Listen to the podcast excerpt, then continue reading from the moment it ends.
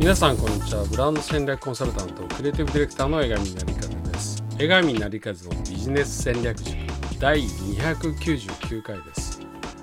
この講座はブランディングマーケティングあるいはビジネス全般の戦略から個人のスキルまで成長に役立つことを誰にでも分かるようにお伝えしていく講座です。今日はですね人を助ける人をサポートするっていうことについてお話ししたいと思います。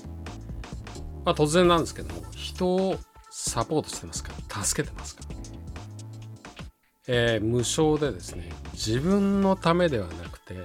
純粋に利他、まあ、他人を利する精神ですね。利他の精神で誰かを助けてあげることこれやってますでしょうか。あの本当にですね小さな小さなことでいいんです。例えば後ろから来る人のためにドアを押さえてあげると。エレベーターでボタンを押して待ってあげるとかあるいはコンビニのレジで急いでいそうな人に順番を譲ってあげるとかまあいろいろあると思うんです。電車で高齢者の方に席譲る。赤ちゃんを抱いたお母さんに席譲る。あるいは街で困り顔の旅行者の方がいたら声をかけてあげるとか困ってる人がいたら手伝うでもいいし、まあ、同僚の仕事を手伝ってあげるでもいいんです。まあ、得意なことで友人を助けれてもいいんです。小さなことでいいので誰かを助けるっていうことをあのぜひしてみてください。情けは人のためならずって言葉があります。これは人に情けをかけてあげることはその人のためにならないという意味にですね誤解する人がいますが本来はっていうよりはちゃんとした意味は人に情けをかけておくと巡り巡って結局はその情けは自分に返ってくるよと、えー、自分のためにも人に情けをかけましょうという意味です。まあすごくあの利己的な意味に、えー、捉えることも可能なんですけれどもでもこういう人は情けのためならずっていうふうに言ってると要はあのペイフォワードっていうかですねいいことずっとこう回り回っていくっていうそういう世の中になってきますよね。そういう世の中を作ろうっていう意味で多分このことわざはできたんだっていうふうに思います、えー、こういったあの人をサポートするとか助けるっていうのはですね、まあ、徳を積む陰徳を積むとも言います、まあ、影陰はあの陰陽の陰ですね、えー、それに、えー、徳。人徳の徳って書いて陰徳っていうふうに読みますけれども、まあ、陰徳を積むとも言います。えー、ある人はですね、これ宇宙貯金とも呼んでました。巡り巡って自分に戻ってくる貯金という意味です。で、こうしたことはですね、あの基本的にその人を豊かに、心も物も豊かにしていくというふうに思います。で私の友人であのリーマンショックの後ですね仕事がなくて困っていた人がいますすごく優秀なコンサルタントの方なんですけれどもまあやはりあの時は私の会社もです非常に苦しかったんですけどもやはり仕事がなくて困っていたらしいです。でその時にですねさらに仕事がなくて困っていた友人が何か仕事ありませんか？と尋ねてきたそうです。で彼はですねそのすぐ後に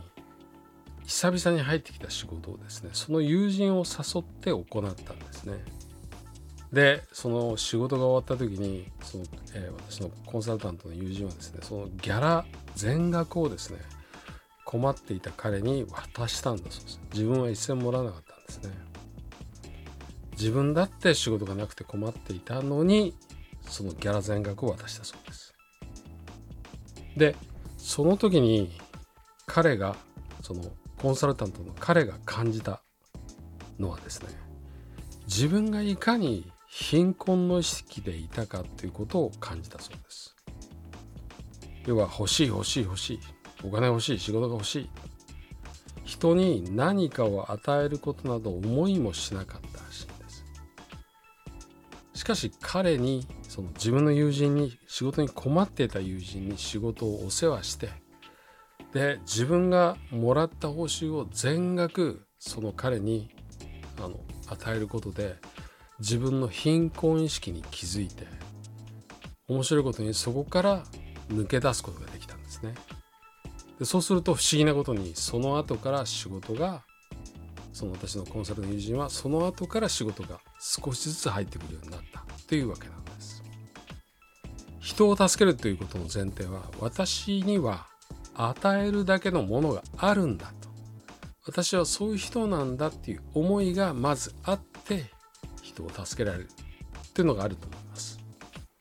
これは私は豊かであるという意識なんですね。えー、助けることサポートすることの裏側にはそういう良い意識が隠れてる。あるいは助けることサポートすることでその意識が少しずつ育っていくということです。イエスもブータも貧しい人こそ記者つまり寄付をさせなさいって言ってます、えー、誰かを助ける。誰かをサポートする。ぜひですね自分の豊かさを意識していただきたいです。マザー・テレサはほとんど無一物ってインドでまあ死を待つ人の家死を待つ人々の家というホスピスとか児童養護施設を、えー、開設して運営してました。でマザー・テレサはどんな宗教であろうがあるいはどのような身分であろうが全部受け入れて真摯に出会った人たちをケアしていったんですね。で彼女は結局ノーベル平和賞を受賞します。でも受賞した時もそのまんま